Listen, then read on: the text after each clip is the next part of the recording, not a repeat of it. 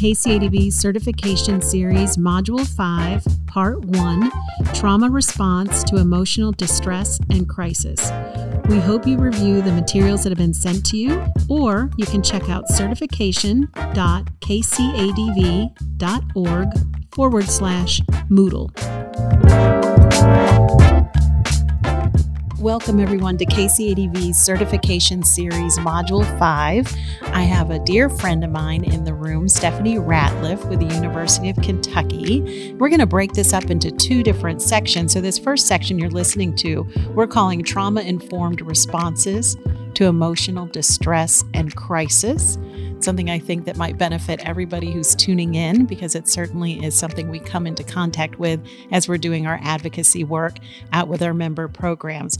And as I was talking to Stephanie last night, she said, Are we kind of kind of open with sort of a you know, just sort of a check in, sort of an emotional, sort of grounding place, make sure everybody is aware and prepared that sometimes we're talking about some, you know, some stuff that can trigger us, bring things up, you know, in us personally. And I said, huh, what a novel idea. Here we are doing advocacy work. Mm-hmm. And as typical, we often are the worst people at doing self care and making sure that we ourselves are okay. So I was so thrilled that she brought that up. And I think this one we're sort of talking about is called coming into the present moment.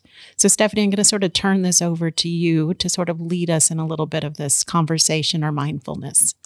Thank you, Diane. You are welcome. And thank you all for having me and inviting me up to do this. It's my first podcast. So, you're looking good.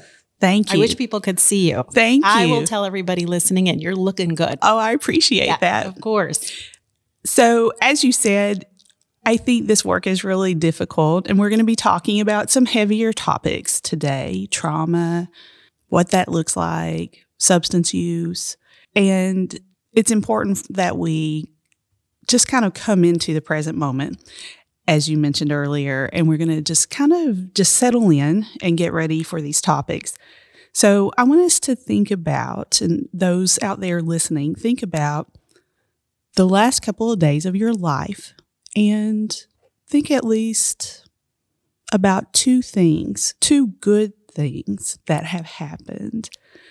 And just take a moment to focus on those, and let's let's uh, then share those a little bit. And Diane and I will share a good thing or two that's happened to us in the last couple of days. So, do you want to go first, Diane?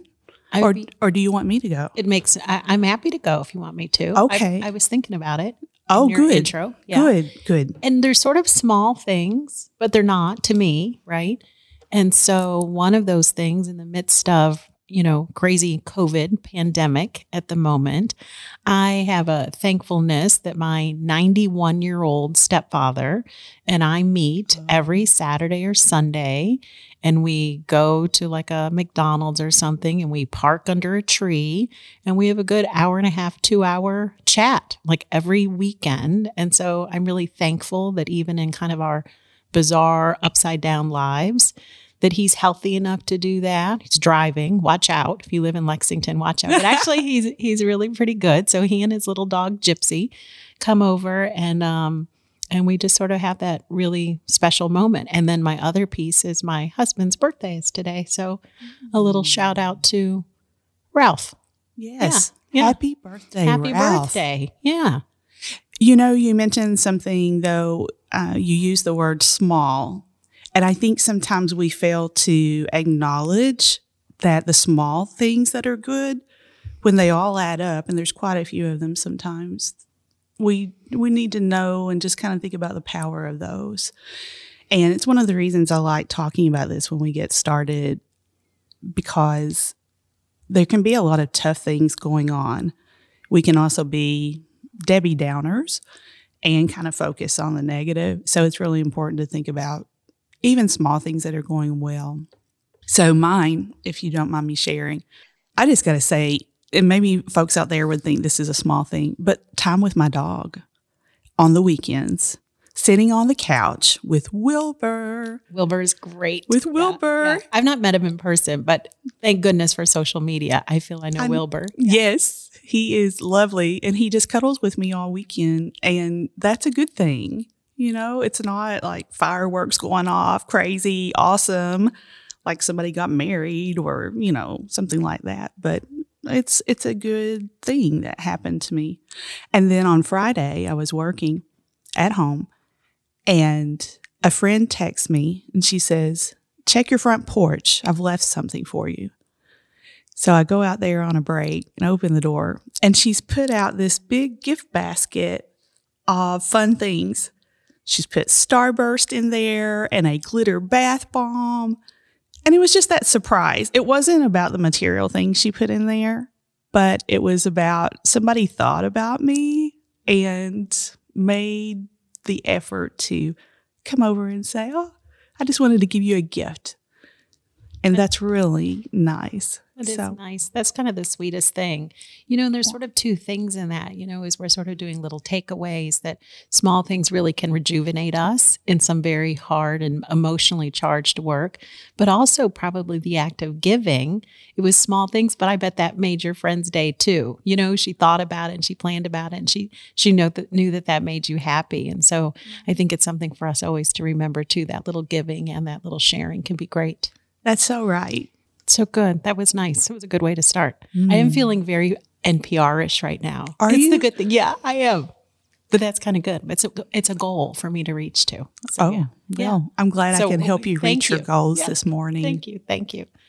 So I think we're ready to dig in a little bit. All right, let's dig in. Okay. Let's dig All right. In. So to remind folks, we're going to talk a little bit about emotional distress and crisis hope that that exercise maybe kind of replenish folks, but it also is something to maybe use as you're working with individuals. Right? Absolutely. Right? That is something that you can totally, any survivor you're working with, trying to get them to come in and be present with you, whether you're doing counseling or getting ready to accompany someone to court, getting them to just kind of calm down or trying to and have them focus on what's going okay instead of the things that are running through their mind. It's not yeah. that you don't want to talk about those either, but this is a tool that you can use with any of the folks you're serving. So I think it's good. And in, in any aspect that we're sort of doing that work, just to get people to get a little breathe a little easier. Mm-hmm. So the first, I was looking at um, sort of the flow of past modules that have been done in person. And I think we always want to start a little bit with just sort of the conversation was a little bit on language and labels and diagnosis. And one thing caught my mind, but we can certainly go through them all, mm-hmm. but it was disability justice. Mm. Can you talk just a mm. little bit about that? I think it's something I don't know. I don't know that everybody's familiar with that term. Okay. Um, and I also don't know if if everybody's always has that up in the forefront of the work that they're doing. So when we think about the topic of disability justice, it's really quite simple. And that is oftentimes when we think about a person, we don't talk about them in a holistic way. And often, especially folks who have an outwardly noticeable challenge physically, lay people and even professionals that work in social services or even the programs, domestic violence programs, may label people, oh, she's handicapped. Or, for example, uh, she's a deaf and mute. Well, that doesn't really honor the holistic person. Most of us don't want to be labeled. And so it's important to always put the person first, not the issue that's going on. So if I have attention deficit disorder, I don't want people to refer to me as that girl with the ADHD or that, that ADD girl. Mom, wife, you know, I'm Appalachian. I'm so much more than just the person who may have attention deficit disorder. So, also, it's just about being and acknowledging the rights of all people and making sure people feel worthy and that we treat everyone with dignity, especially in a field like this where folks have often experienced a lot of coercion, somebody else controlling their lives, putting them down. We don't want to be the people that do that when they come to us for services. There's often an issue too when we assign meaning behind things too. So if we say, "Oh, there, there's the ADHD you know, girl. You know, we sometimes put our own meaning behind what all that might entail. And we sometimes create a, a person and a personality that is really not true of that individual. And it also it also is fascinating to me. We, we were led in like a workshop group at a staff meeting one time, and the uh, facilitator said, kind of list three or four adjectives that you think describe yourself. And it was interesting to me what they sort of put it, what different people put as number one, because I would have had it wrong. I would have thought, oh, this would have been the one that they really sort of identify with or define with. Right. But it really was, you know, that they were an ant and I would have said, Oh, I would have thought it would have been this other thing over here. So when we jump to the conclusion, what is the makeup of an individual, we can really begin that whole relationship kind of on a false note. Because you sort of use the example of the ADHD person, can we talk a little bit about diagnosis? There's sort of pros and cons of diagnosis in the field that we're working with. And then also, I want to sort of challenge advocates that are listening in. Most of us are not qualified to do diagnosis, but our community and this culture is really good at diagnosing people. And I or say they that with, or I, they think I they say are. that with great sarcasm. We're really good at sort of summing things up. And so as advocates and as professionals in this work, we really need to be careful to step back and not presume we know, oh, this person's borderline or this person's bipolar or this person, you know, is a has addiction or substance use issues, we need to slow that down. But can you talk a little bit about diagnosis? Yes. I'm so glad you brought up that topic. There's a lot of problems with diagnoses.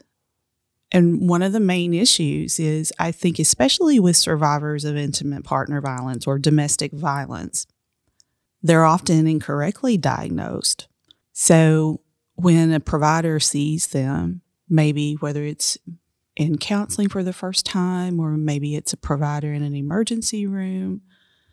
They often are diagnosed with things there at the spur of the moment without their experience of intimate partner violence being taken into consideration. Because if your you know hormone levels and things are kind of raging or and in reaction to the trauma that you've experienced that's about trauma that's not borderline personality disorder. That's not attention deficit disorder because you can't focus and you know really continue a conversation. That's about the experience of having gone through abuse and violence. And some providers are not good at teasing that out. So they get stuck with just this run of the mill diagnosis. So, to elaborate a little bit, it's really important to be centered on what the survivor understands about diagnosis. Do they use that language? Does it mean something specific to them? Does it help them understand what's going on? And so, if they use that language, maybe it's okay for us to, as providers and people who are serving them.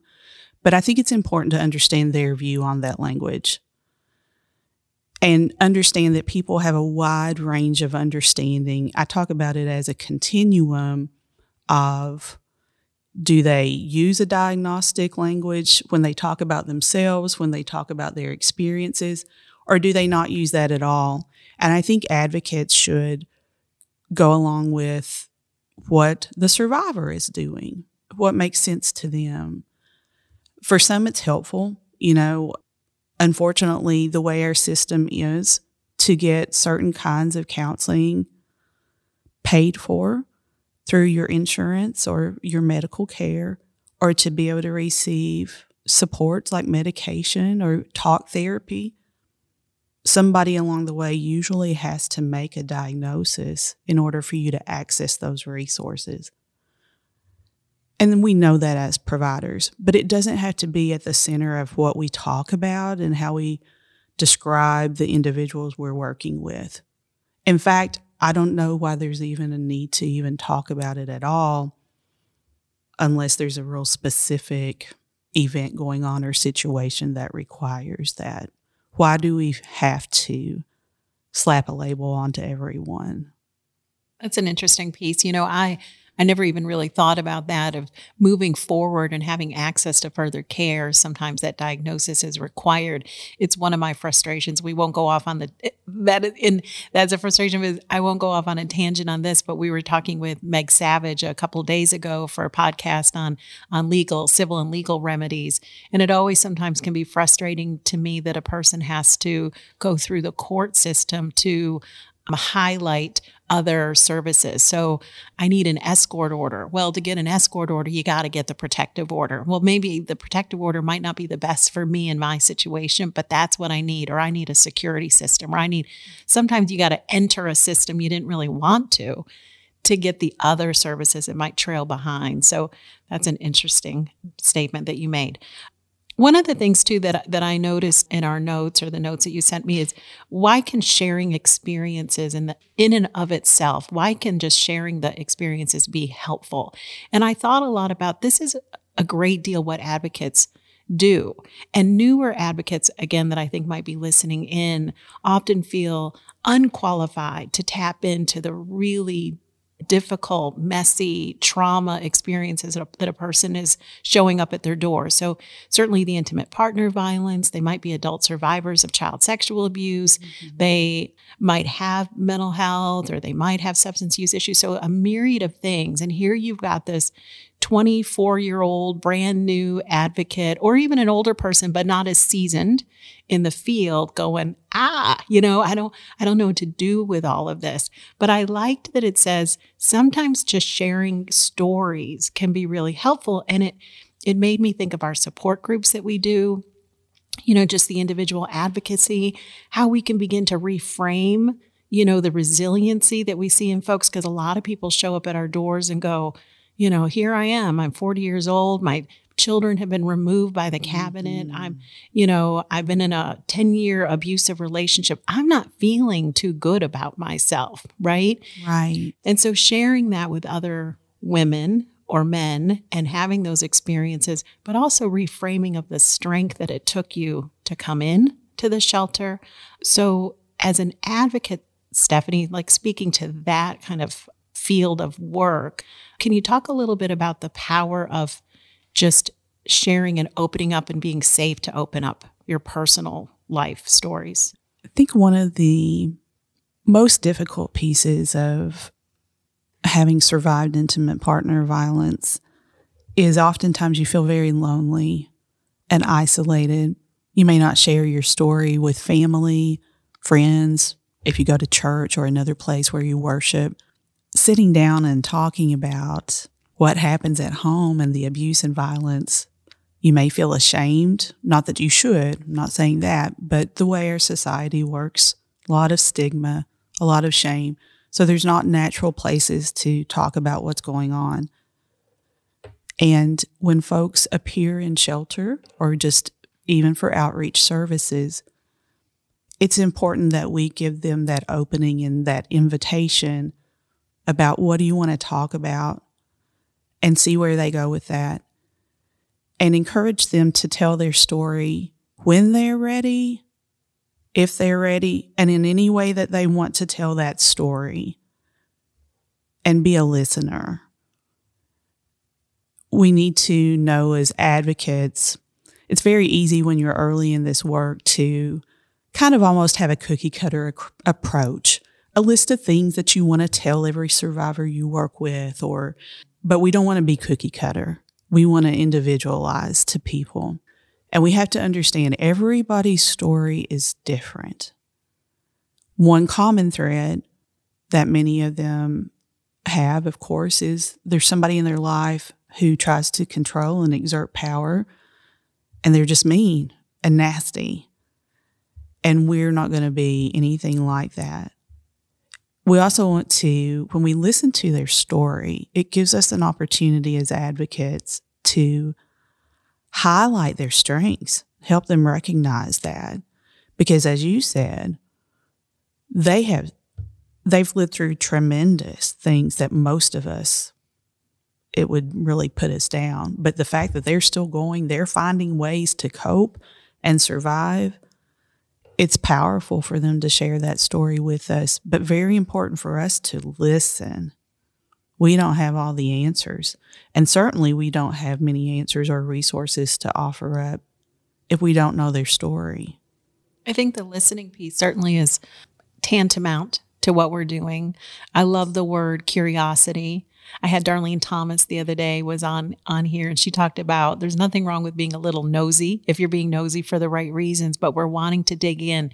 It is very hard for a lot of folks to share their story. Mm-hmm. And so building that trust relationship I think is critical in those beginning well throughout but but in the beginning how do you begin to start to establish trust and to kind of tie the two things together that we were talking about in the very beginning of this conversation but but then this next piece how do you begin to honor each person wholly, you know, so not, oh, you're a victim of domestic violence and that defines everything about who you are, or you're the ADHD person. I, that's going to, you know, trail through this whole conversation, I think. but how do you also become culturally responsive, offer the support, and then preserve that dignity? Because a lot of folks that are showing up have very different backgrounds than what we ourselves do. And so I think we're kind of like, well, I don't, I don't know you know, what makes this person tick, or I don't want to do anything that offends, or I don't want to do anything. But if you can listen, if you can build the trust, I think building trust is sort of universal to a degree. You know, if you can build the trust and listen, you can cross a lot of those cultural barriers. Right. Yeah. Because you're listening to, I think often when people tell their stories, even short stories like you and I talked about as we started and did the coming into the present exercise, it's important to listen because sometimes people are talking about things that are most important and the priority to them. And that's very different than taking them through, again, I'm going to use those words cookie cutter, like a cookie cutter assessment or a cookie cutter intake. We have to do some of those things in order to offer up good supports to folks and resources. But it's important to listen to what's important to that person. So if they're talking about the place of faith that they go to, we have to make a mental note of okay, that might be a good resource and support that we're going to use with this particular survivor who I'm working with. Watching and paying attention to a survivor who has children and what they do and what their patterns are when they're in shelter. You know, we have a very unique opportunity when folks are in shelter or in residence, so to speak, and we spend more time with them because we can see more about patterns of how they do things in their family. They're the expert on their family, not us, right? And so just doing what we can to learn about people culturally. I think one important piece is to pick up on the groups that someone identifies with. So we were talking earlier this morning. A big part of who I am, if you were to ask me to kind of list what are groups that you identify with, Appalachian, you know, that's a big part of who I am. It's a thread that runs strong through me. But when we listen to survivors and talk with them, what are pieces of them? Who and what do they identify? What groups? And that may not be the right question to ask, but observe that you know, what do they talk about? What do they like? Just what do you notice? And it's not just about speaking and li- it's also about watching and observing. And we have the opportunity to do that when people come to shelter and are in transitional housing services. We have that opportunity to watch and be present with them. Um, so it's important to watch and listen instead of telling people what to do and bossing people around. Well, there's no fun in that, Stephanie. We have to sort of do that. I have fun at that at my house yeah, sometimes. Yeah, yeah. you have to have your outlet of that. Speaking of when you're talking about Appalachian, it sort of resonates with you. And I would imagine that's true of a lot of our, you know, shelter programs and the and the women that we serve. Right. Certainly. But sometimes you're going to get an advocate who really has no connection to that community or culture. Again, listen, let the person who's in front of you be the expert on their own lives. Ask about it. What does that mean? What does that mean for you? When you say Appalachian, what kind of comes together? Give me those adjectives. Right. Like it's a really interesting exploration, you know, to kind of kind of a social ethnography that you can kind of do. And, That's right. Yeah. And I always encourage folks too, this is not like you go through a training and certification, and you're done learning get some books on it. Ask people, you know, what you need to read or what you need to kind of look at to give you a more robust idea of what maybe your very singular opinion might be of the Appalachian community Right. or whatever community that may be. And there's a lot of tools for advocates to use for that. Listen to some podcasts, right? Or look at, follow some social media groups about that. It, it doesn't have to be, you know, like, let's go to the library and open up a journal or a book. Right. There's a lot of outlets, especially with podcasts now. So um, I would encourage folks to do that as well. Yeah. So, One thing that I, this is going to throw you, but it's not really. It's not in your notes and the Sure. conversations, but we can hone in our skill in, in advocacy and support one another of checking each other's, you know, bias or judgment, encouraging people to listen, encourage people to build trust. We can do that. One of the things that I think happens in community settings, though, and I see this a, a lot actually in our own personal exit interviews at the at Greenhouse 17, the program I mm-hmm. work, is they sometimes don't always feel supported by the other women in the program. And do you have any suggestions on how to build a little bit more community cohesion? Because I think we're all, we all come from this society, right? We're all quick to make some snap judgments on folks. We're not at the best space of patience, right? In the middle of trauma and, and tolerance of dealing with, you know, like, you know, we're a little all over the place. How do we sort of support the relationship amongst the women at the transitional housing or the shelter to be maybe a little more gentle with one another? You are throwing me a bit of a curveball. and know. but I'm happy to I've been give it a, about it for 10 years, so I don't have an answer either. Right. But yeah, give it a I'm happy whirl. to give it a shot. I think after folks, I'm going to use the environment or the setting of shelter. And when folks come in and they're at a place, they get to a place after they're settled in, crisis has maybe decreased a little bit. Some of those feelings of anxiety maybe have decreased a little bit. Sharing some about the world of the shelter and talking some about things that others may do that might get on your nerves, but how we work and we live in a space that's pretty tight and we have to share a lot of things. And the kids are really different and everybody has different things going on.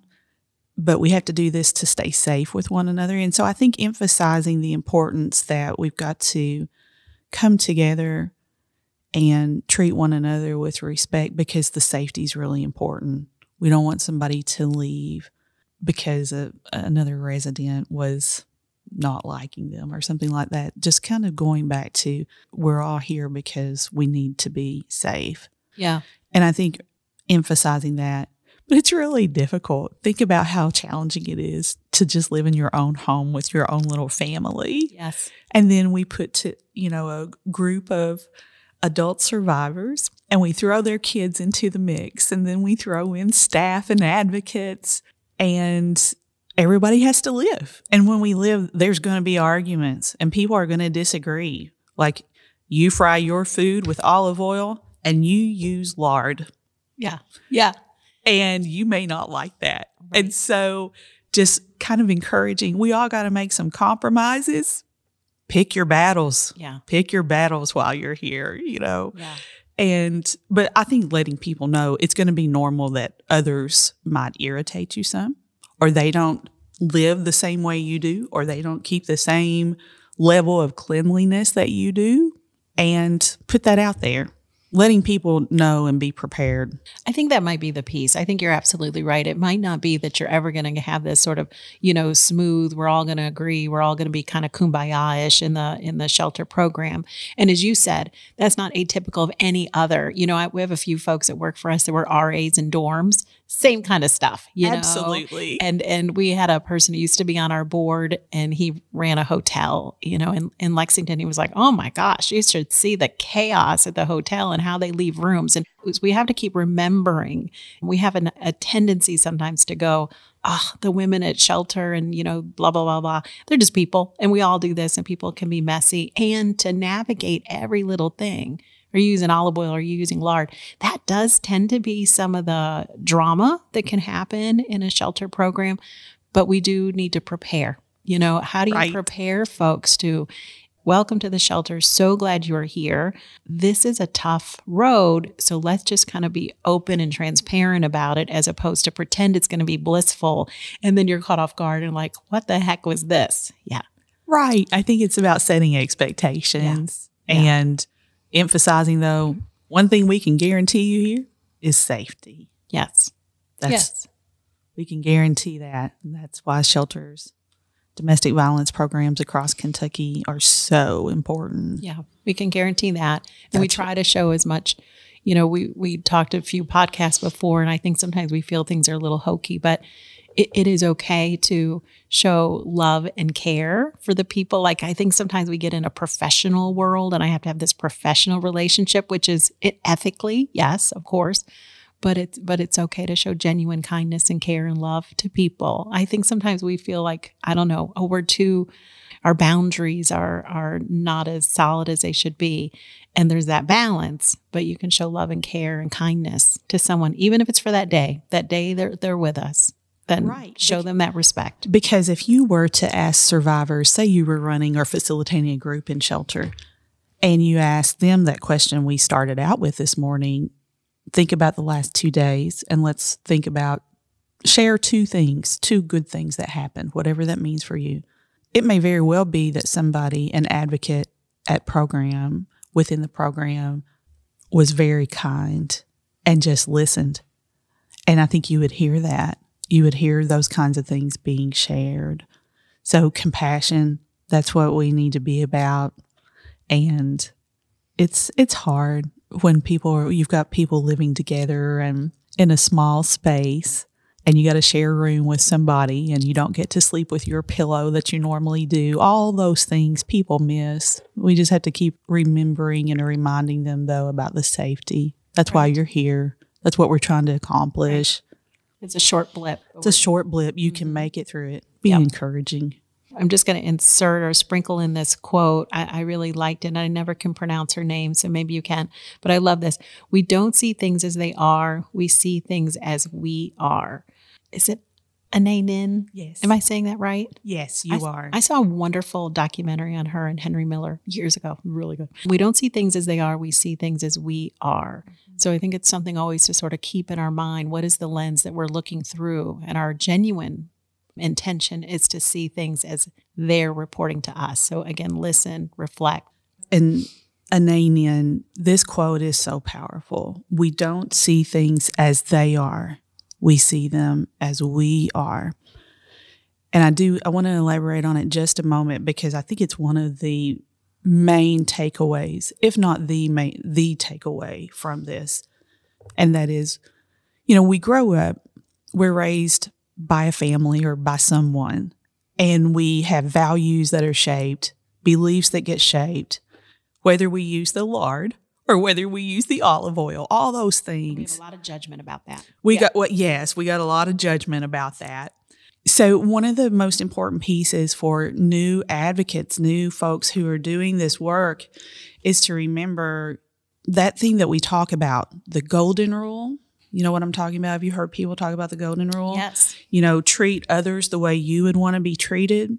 Okay, there's some there's some weight to that, some importance to that.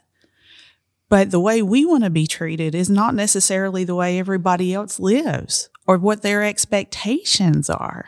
You know, what I expect is not necessarily what Diane Fleet expects or Lisa Gabbard expects.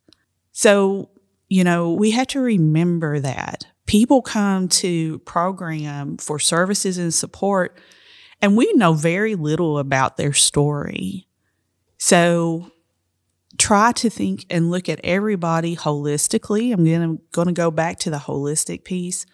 You know, what who is this person? Who is this family? What's important to them? What's important to them is not necessarily what's most important to me because we've got very different life stories. I love it. I've I've had two epiphanies on this because I live that. You treat others as you want to be treated yourself. My intentions were good. And I had somebody call me out on my intentions and it was it was not a nice thing, but it was needed. And I still am an intention sort of person, But if my intentions were always feeding what I thought was best, what I thought the correct action should be, what I, you know, was always sort of self centered. I wasn't looking at the person across from me. You know, I wasn't asking what they were needing. I was just hoping they would give me grace to know that I was trying to, you know what I mean? It was really, really helpful. And then I also went to a leadership class this past year and we had to do like, you know, where do you fall on the spectrum and how do you lead and, you know, all this kind of stuff. And that was a big piece that came away too. And I found out that a lot of my, how I treated folks, because it's how I wanted to be, annoyed the bejesus out of a lot of people. Like I thought a lot of things that I was doing, trying to be understanding and helpful and all this stuff was really kind of annoying to some because they just either wanted an answer, you know, or they wanted some concrete decision or they wanted to hold accountable the team where I was much more gentle. And sometimes gentle is not what the people needed. So, anyways, those two things have really sort of popped in my mind. So, I'm really paying attention to, to the words that you just said. Well, and I think at the same time, I'm going to contradict myself a bit. Advocates, especially when you're new coming into this field, but for seasoned advocates as well, also give ourselves some grace because this work is really hard. And you talking about the word and topic of intention, just we want to have good intentions, but sometimes our intentions are good, but they get in the way. They get in the way because other people are looking through things from a different lens, especially survivors.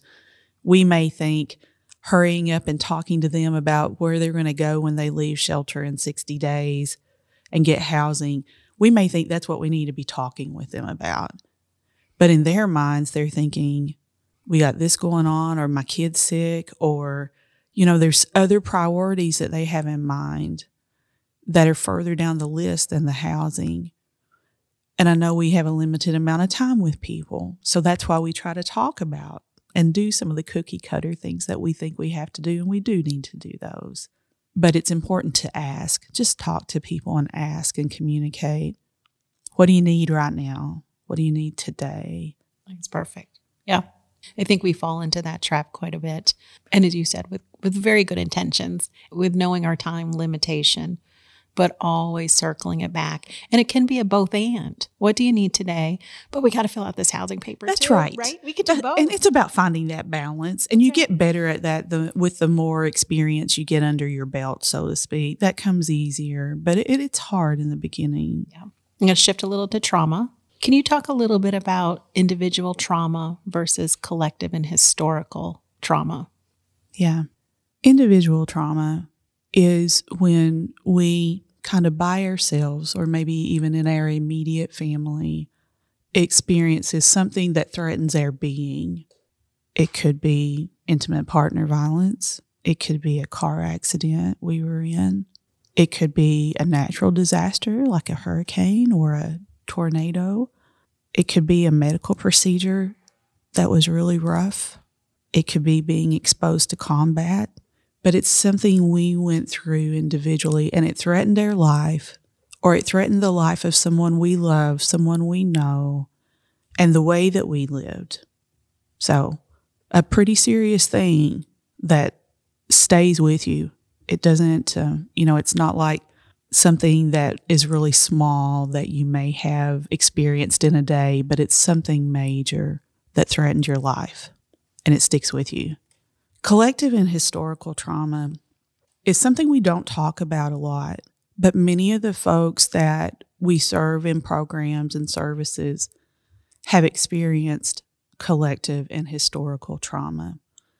And so, one of the I can share a couple of examples with you. It's probably easier to just talk about examples, but when you are part of a group of people that you identify with, let's just say it that way, and that entire group is affected by something that's happened in the world that can cause that entire group that you identify with to experience trauma and it can build over time.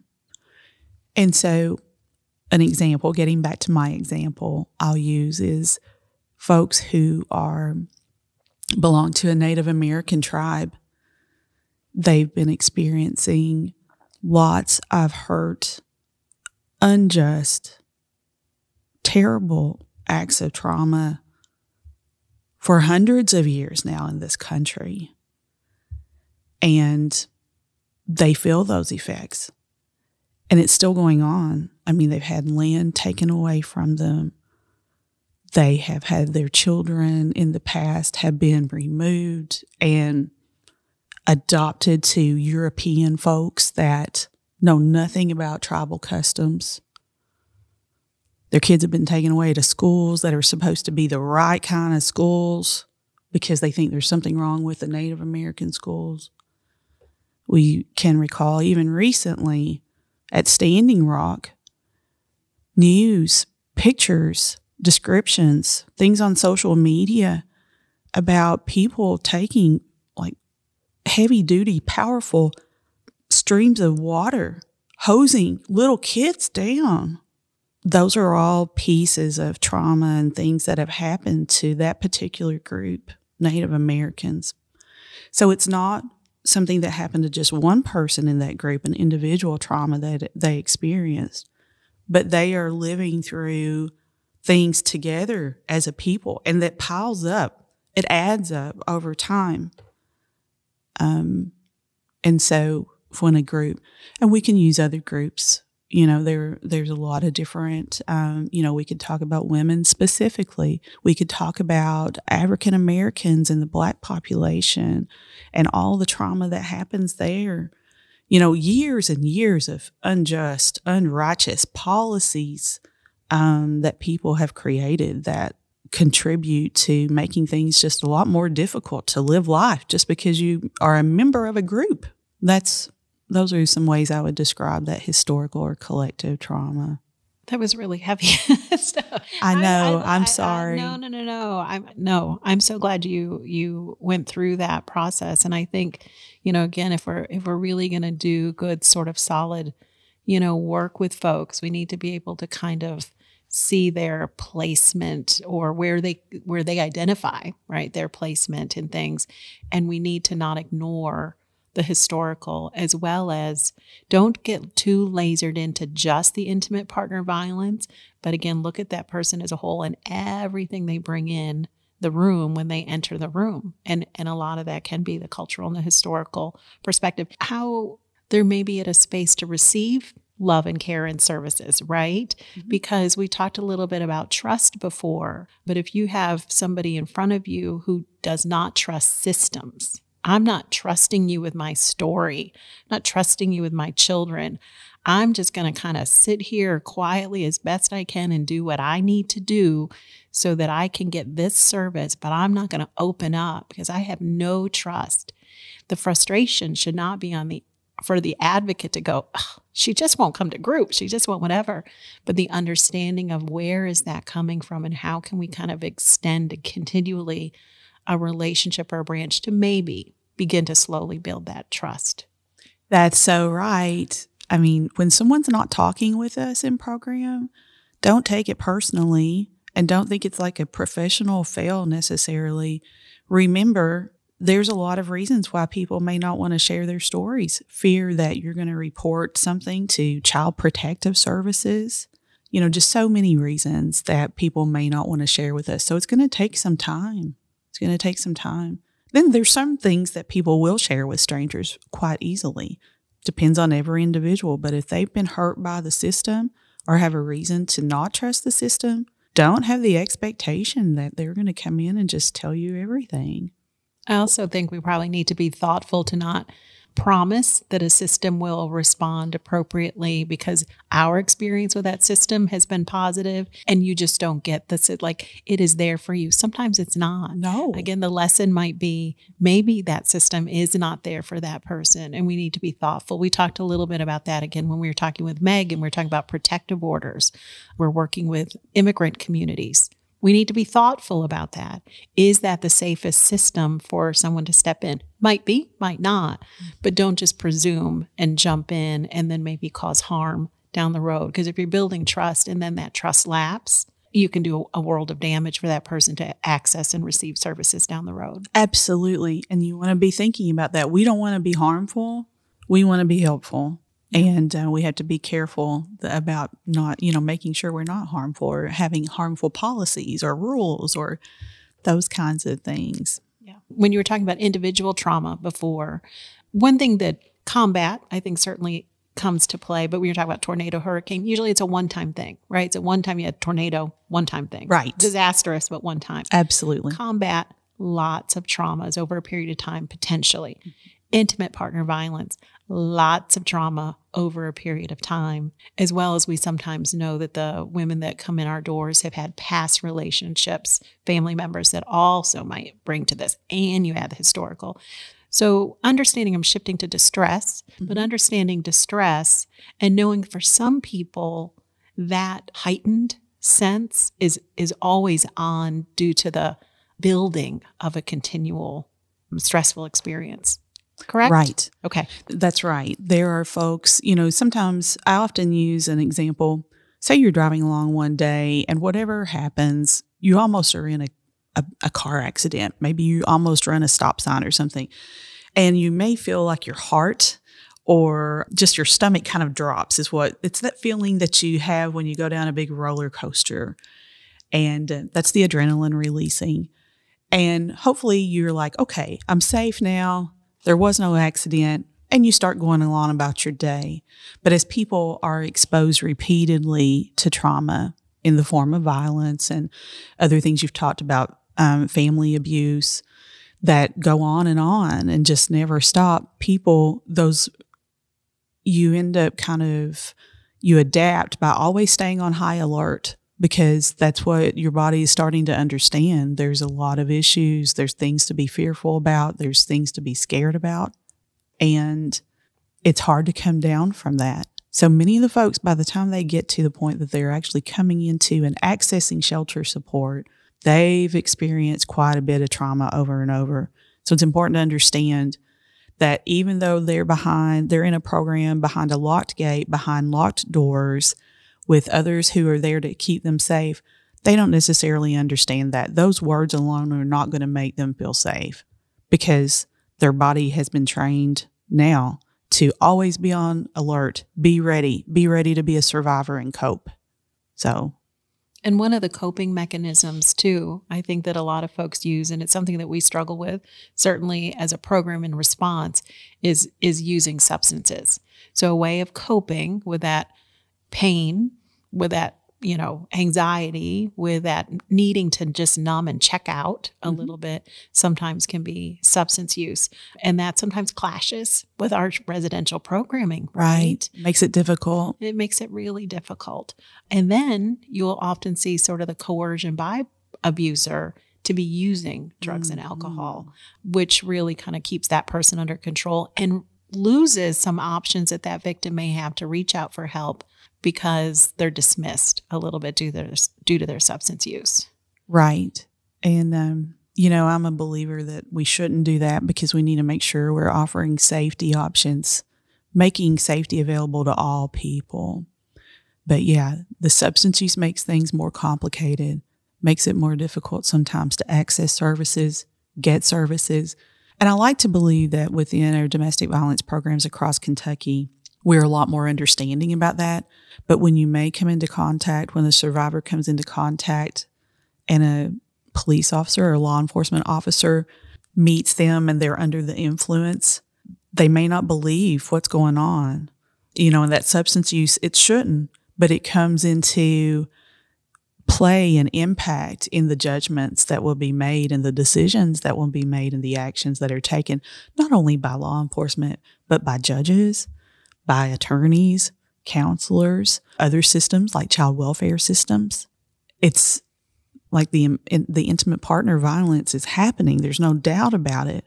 But for some reason, people will latch onto that use, and that's what they get. That's what their priority becomes about thinking about this person. But we need them to think about the violence and do something about that yeah, the the action sort of falls in upon the victim, right? That we, as you said, we hone in on the substance use and the violence sometimes is overlooked or forgotten or minimized, and we sometimes use the substance use as causal, right? Like, well, you know, not that it's ever okay to be violent, but her behavior is this. And and we begin to align a little bit with the abusive partner yeah. with with that situation.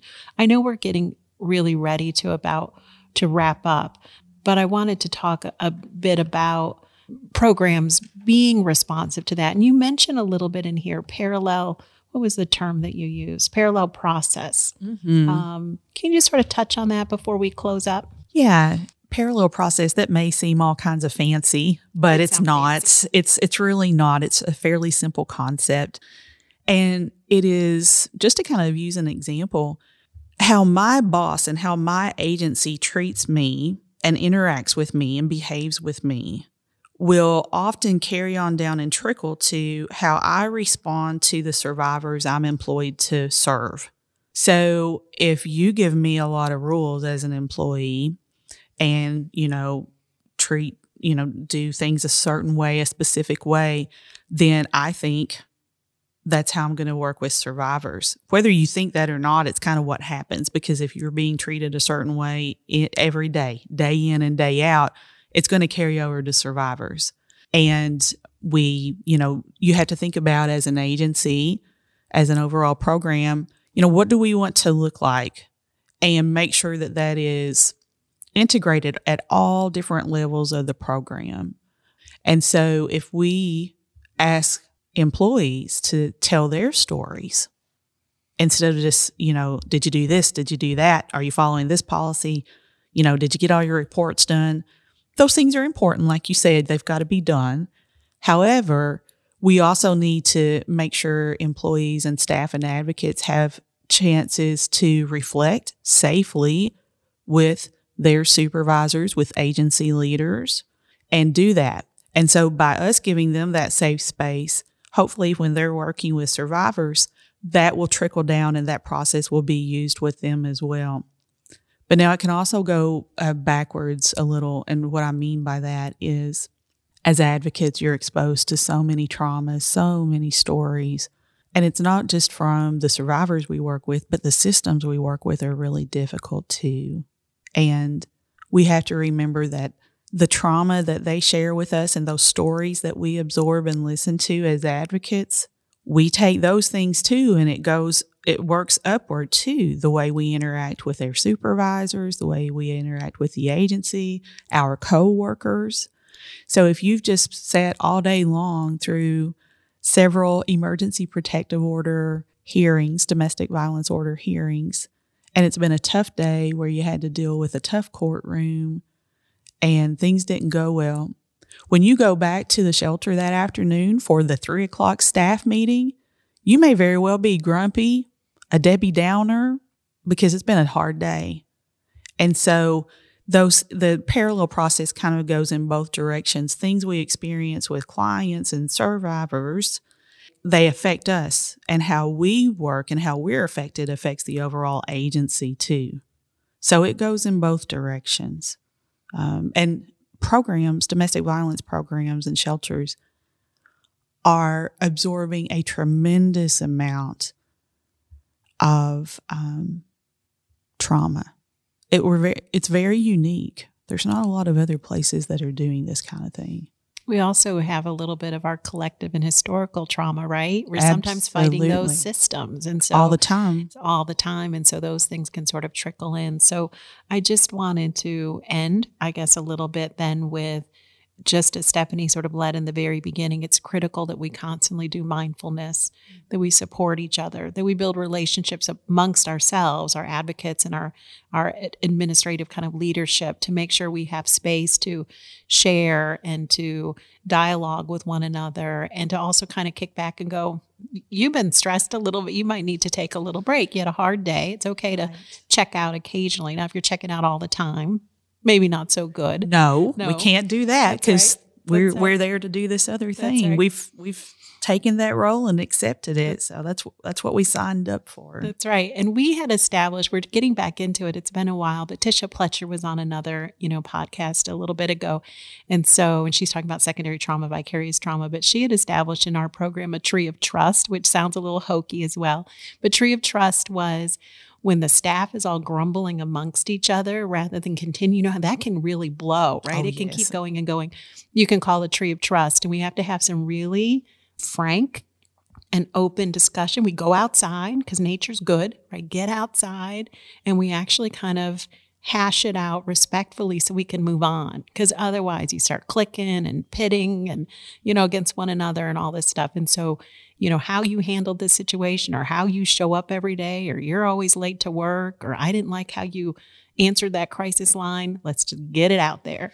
And so we circle around a tree and and we do a tree of trust. I love that. I love the tree of trust and it's needed.